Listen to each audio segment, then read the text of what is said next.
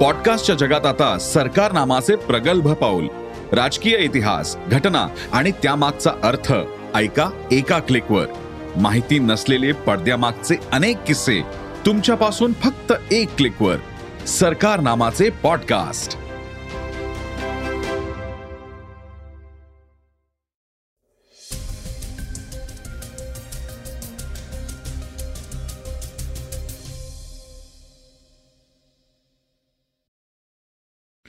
नमस्कार मी क्षितिज.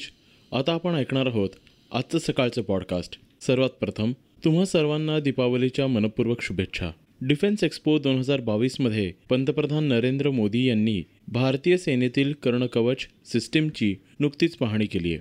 त्याविषयीची बातमी आपण आजच्या पॉडकास्टमधून ऐकणार आहोत. भारतातल्या वकिलांचा ड्रेस कोडमध्ये बदल करण्याची मागणी गेल्या काही दिवसांपासून सातत्याने होतीये.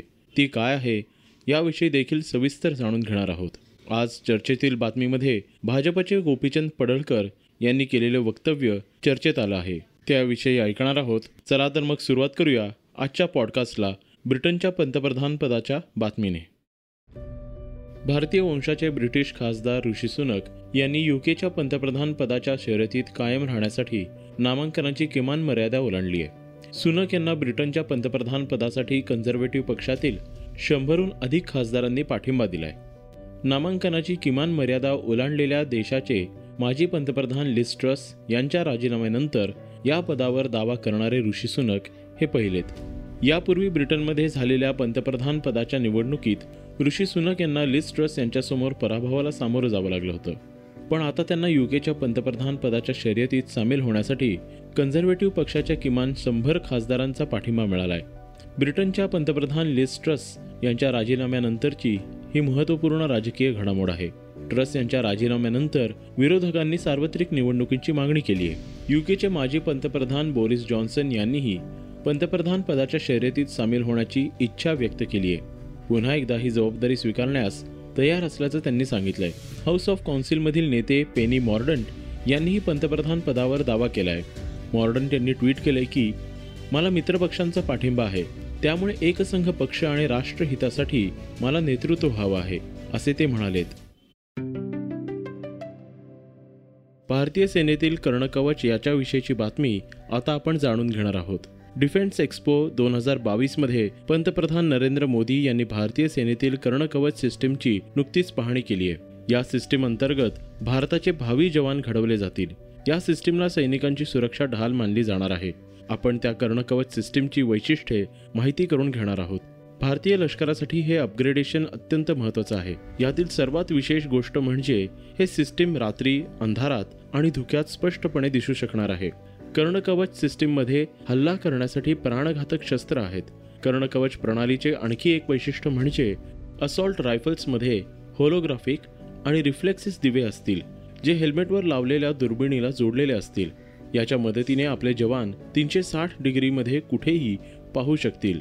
कर्णकवच प्रणालीमध्ये मल्टी मोड हँड ग्रेनेड देखील असतील असं सांगण्यात आलंय हे ग्रेनेड खास स्वदेशी कंपनीकडून घेतले जाणार आहेत. यासोबतच दळणवळणासाठी switch M P R A communication सिस्टीमही असेल. याच्या मदतीने सैनिक कमी अंतरावर एकमेकांना आवश्यक संदेश पाठवू शकतील. कर्णकवच प्रणालीमध्ये कोणकोणती शस्त्रे असतील याची माहिती घेऊयात. या यादीत पहिले नाव येते स्वदेशी असॉल्ट रायफल ए के दोनशे तीन. ही एक अत्याधुनिक घातक रायफल आहे. ही rifle Indo Russian rifles private limited बनवत आहे. त्याचा हल्ला अतिशय प्राणघातक असून ही रायफल चालवायला आणि हाताळायला खूप सोपी आहे. त्याचे वजन फक्त तीन पॉईंट आठ किलो आहे. त्याच्या लांबीबद्दल बोलायचे तर ते सातशे पाच मिलीमीटर लांब असून सैनिकांसाठी बहुपयोगी आहे. यादीत पुढचे नाव sig seventy one six I automatic रायफलचे आहे. Six or seventy one six I ही अर्ध स्वयंचलित रायफल आहे. या रायफलला दोन हजार वीसमध्ये जगातील दहा सर्वोत्तम रायफलमध्ये स्थान देण्यात आलंय. याची रेंज पाचशे मीटर आहे. यात दहा वीस तीस राऊंड्सचे बॉक्स मॅगझिन आहेत. I W N G seven G P M G ही एक हलकी मशीन गन आहे. ते इस्रायलने बनवले होते. या मशीन गनमध्ये ड्रम मॅगझिन आहे. त्याची खास गोष्ट म्हणजे ते एक मिनिटात सातशे गोळ्या झाडतात. त्याची श्रेणी बाराशे मीटरच्या जवळ आहे. याला शंभर ते एकशे पंचवीस फेऱ्यांचा पट्टाही बसवता येतो. यात पिकाटीन रोल आहे. याचा अर्थ असा की ते कशाही प्रकारे माउंट केले जाऊ शकते. यानंतर क्रमांक आहे तो M K U U C H bullet proof हेल्मेटचा. हे हेल्मेट जवानांसाठी संरक्षण कवच म्हणून काम करेल. त्याचे वजन फक्त एक ते दीड किलो आहे. Calibre bullet three fifty seven sig F M J F N forty four magnum nine M M F M J सारखे पिस्तूल आणि रायफलच्या गोळ्या हे हेल्मेट आरामात सहन करू शकते. कर्णकवच प्रणालीमध्ये S M P P B R J bullet proof jacket या बुलेट प्रूफ जॅकेटची महत्वाची भूमिका असेल. या बुलेट प्रूफ जॅकेटचे वजन नऊ किलो आहे. या जॅकेटमुळे सैनिकाला गोळ्यांपासून बराच अंशी टाळता येणार आहे. हे शिपायाच्या बाजूच्या भागाचे देखील संरक्षण करेल. यात पुढील आणि मागील बाजूस एक कठोर चिलखत पॅनल आहे. ज्यामुळे यावर असॉल्ट रायफल्स नगण्य असतील. कायदा क्षेत्रातील एक महत्त्वाची बातमी आता आपण ऐकणार आहोत. भारतातल्या वकिलांचा ड्रेस कोडमध्ये बदल करण्याची मागणी गेल्या काही दिवसांपासून सातत्याने होतीये. भारतातल्या हवामानाला अनुकूल असा ड्रेस कोड असायला हवा असं केंद्रीय कायदेमंत्री किरण रिजिजू यांनी सुचवल्यानंतर हा मुद्दा चर्चेत आलाय. ही मागणी का होत आहे? सध्या असलेला ड्रेस कोड कुठून आला? या सगळ्याविषयी आपण आता जाणून घेणार आहोत. भारतातलं वाढतं तापमान पाहता वकिलांच्या ड्रेस कोडमध्ये बदल व्हावा अशी मागणी सातत्याने केली जात होती. उन्हाळ्यात न्यायालयांमधल्या सुनावण्या दरम्यान काळा कोट घालण्याची सक्ती केली जाऊ नये अशी या मागणीत सर्वोच्च न्यायालयात करण्यात आली होती. मात्र बार काउन्सिल ऑफ इंडियाच्या नियमांमध्ये बदल करण्याबाबतची याचिका सर्वोच्च न्यायालयाने फेटाळली होती. वकील शैलेंद्र मणी त्रिपाठी यांनी ही मागणी केली होती. सध्या भारतातील पुरुषांना सध्या भारतातल्या पुरुष वकिलांना काळं बटन असलेला कोट पांढरा शर्ट आणि गाऊनसह पांढरे बँड परिधान करणं बंधनकारक आहे. तर महिलांना पांढरी साडी किंवा त्याच रंगाचा सलवार कुर्ता आणि पांढरा बँड परिधान करणं बंधनकारक आहे. ब्रिटिशांच्या काळापासून हा ड्रेस कोड स्वीकारण्यात आलाय. सोळाशे पन्नासच्या आसपास न्यायाधीश डोक्यावर वीगही घालायचे. पण स्वातंत्र्यानंतर भारताने न्यायाधीशांसाठी गाऊन हा पोशाख स्वीकारलाय. वकिलांचा आत्ताचा पोशाख एकोणीसशे एकसष्टच्या ॲडव्होकेट्स ॲक्ट्स अनुसार परिधान करणं आवश्यक आहे. सध्याचा हा ड्रेस कोड आवाजवी आणि मूलभूत हक्काचं उल्लंघन आहे.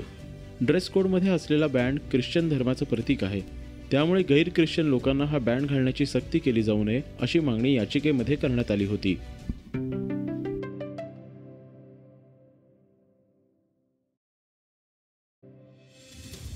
आता आपण ऐकणार आहोत आजच्या वेगवान घडामोडी. भारतीय दूतावासाने युक्रेनमध्ये अडकलेल्या भारतीयांना तातडीने देश सोडण्यास सांगितले मात्र जवळपास दीड हजार विद्यार्थ्यांनी भारतात माघारी परतण्यास नकार दिला आहे एकोणीस ऑक्टोबर रोजी युक्रेनमधील भारतीय दूतावासाने एक ॲडव्हायझरी जारी केली आहे ज्यात असे म्हटलंय की युक्रेनमध्ये युद्धजन्य परिस्थितीमुळे संघर्ष वाढला आहे सुरक्षेचा प्रश्न निर्माण होत असल्यानं भारतीय नागरिकांनी युक्रेनमध्ये प्रवास न करण्याचा सल्ला यातून देण्यात आलाय. मागील नऊ महिन्यांपासून रशिया युक्रेनमध्ये युद्ध सुरू आहे. यामध्ये शेकडो लोकांना आपला जीव गमवावा लागलाय. यापूर्वी अनेक भारतीयांनी युक्रेन देश सोडून भारतात येण्यास प्राधान्य दिले आहे.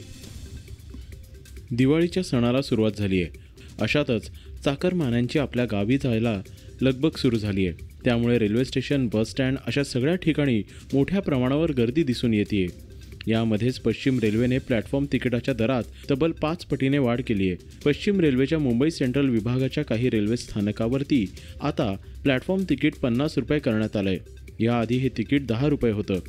मात्र आता हे पाचपट वाढवण्यात आलं आहे रेल्वे स्थानकांवर प्रवाशांसाठी मोठी गर्दी होतीये. याच गर्दीच्या पार्श्वभूमीवर एकतीस ऑक्टोबरपर्यंत हा निर्णय लागू करण्यात आला आहे बॉलिवूडची अभिनेत्री जॅकलिन फर्नांडिसला पतियाला हाऊस कोर्टात हजर करण्यात आलं होतं. सुकेश चंद्रशेखरच्या समावेश असलेल्या दोनशे कोटी रुपयांच्या मनी लॉन्डरिंग प्रकरणातील ही सह आरोपी आहे. यावेळी जॅकलिनला दिलासा देत न्यायालयाने पुढील सुनावणी होईपर्यंत तिला अटक करण्यास स्थगिती दिली आहे. आता या प्रकरणाची पुढील सुनावणी दहा नोव्हेंबरला होणार आहे. या प्रकरणात ईडीने सतरा ऑगस्टला एक चार्जशीट दाखल करत जॅकलिनला त्यात आरोपी म्हणून दर्शवलं होतं. यानंतर कोर्टाने तिला समन्स पाठवला होता. जॅकलिन फर्नांडिसला दिल्लीच्या पटियाला हाऊस कोर्टातर्फे अंतरिम जामीन दिला गेला होता. पण या केस प्रकरणात आता जॅकलिनला नियमित जामीन मंजूर व्हावा यासाठी सुनावणी होणार आहे. बी सी सी आयमध्ये सचिव पदाची दुसरी टर्म मिळाल्यानंतर जय शहा यांनी भारतीय संघ पाकिस्तान दौऱ्यावर जाण्याची शक्यता फेटाळून लावली आहे. त्यांच्या या वक्तव्यानंतर पाकिस्तान क्रिकेट बोर्डाने भारताला दोन हजार तेवीसच्या वर्ल्ड कपमधून पाकिस्तान माघार घेईल अशी धमकी दिली आहे. या सर्व पार्श्वभूमीवर पुन्हा एकदा क्रिकेटच्या मैदानावर भारत विरुद्ध पाकिस्तान वाद पेटलाय. दरम्यान भारतीय कर्णधार रोहित शर्मा याबाबत वक्तव्य केलंय. पाकिस्तानी पत्रकाराने एक प्रश्न विचारला की भारतानं पाकिस्तानचा दौरा केला पाहिजे का? यावर रोहित म्हणाला की माझे लक्ष फक्त टी ट्वेंटी वर्ल्ड कपवर आहे. मी याचा विचार करत नाही. याबाबत बीसीसीआय निर्णय घेईल.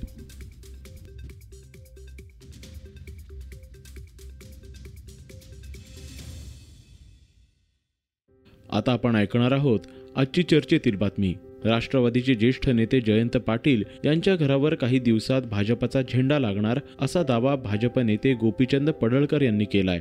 त्यांचे हे वक्तव्य भलतेच चर्चेत आले आहे. काही दिवसात राष्ट्रवादी काँग्रेसचे विसर्जन होईल असा दावा पडळकर यांनी केलाय. राष्ट्रवादीचे नव्वद टक्के लोक लवकरच भाजपात प्रवेश करणार असंही पडळकर म्हणालेत. पडळकर यांची ती प्रतिक्रिया सोशल मीडियावर देखील व्हायरल झाली आहे. ते म्हणाले राष्ट्रवादी काँग्रेसचं कार्यालय होतं. त्या कार्यालयामध्येच आता भारतीय जनता पार्टीचं कार्यालय सुरू झालंय. म्हणजे ही गंभीर बाब आहे. हे काय साधी सोपी घटना नाही आहे. भारतीय जनता पार्टीचा झेंडा आज राष्ट्रवादीच्या कार्यालयावरती लागलाय.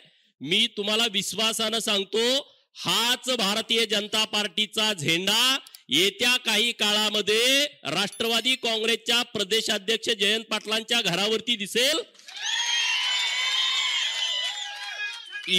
इथं थांबणार नाहीये. हे बारामतीमध्ये राष्ट्रवादी काँग्रेसचं कार्यालय आहे. येत्या काही वर्षामध्ये तिथं सुद्धा भारतीय जनता पार्टीचा झेंडा दिसेल. मी जबाबदारीनं बोलतोय. मागच्या आठ दहा दिवसापूर्वी माननीय पवार साहेबांची पोरगी म्हणली होती की माझे बाबा जर राज्यामध्ये फिरले तर परत सरकार येईल. आता तुम्ही आमच्यासारखे छोटे छोटे कार्यकर्ते फिरायला लागले तर राष्ट्रवादी कार्यालयाच्या वरचे झेंडे निघायला लागले. तिथं आता भाजपचे झेंडे यायला लागलेले आहेत. त्यांना आता महाराष्ट्रभर फिरावं लागेल पण त्यांना लोकांना विचारावं लागेल कार्यकर्त्यांना की आता राष्ट्रवादी काँग्रेस आपल्याला विसर्जित करायचं आहे. आपण काँग्रेसमध्ये जाऊया का भाजपमध्ये जाऊया? असं त्यांना कार्यकर्त्यांना सगळ्या विचारावं लागल आणि त्यातले नव्वद टक्के कार्यकर्ते म्हणतील की आता आपल्याला भाजपामध्ये जावं लागेल.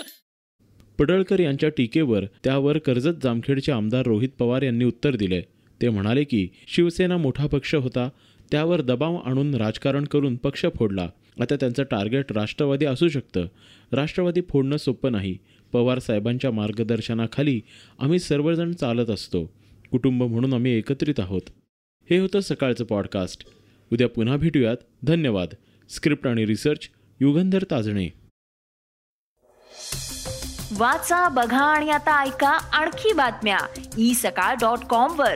तुम्ही हा पॉडकास्ट ई सकाळच्या वेबसाईट आणि ऍप वर सुद्धा ऐकू शकता. विसरू नका या पॉडकास्टला आपल्या आवडीच्या पॉडकास्ट ऍप वर सबस्क्राईब किंवा फॉलो करायला.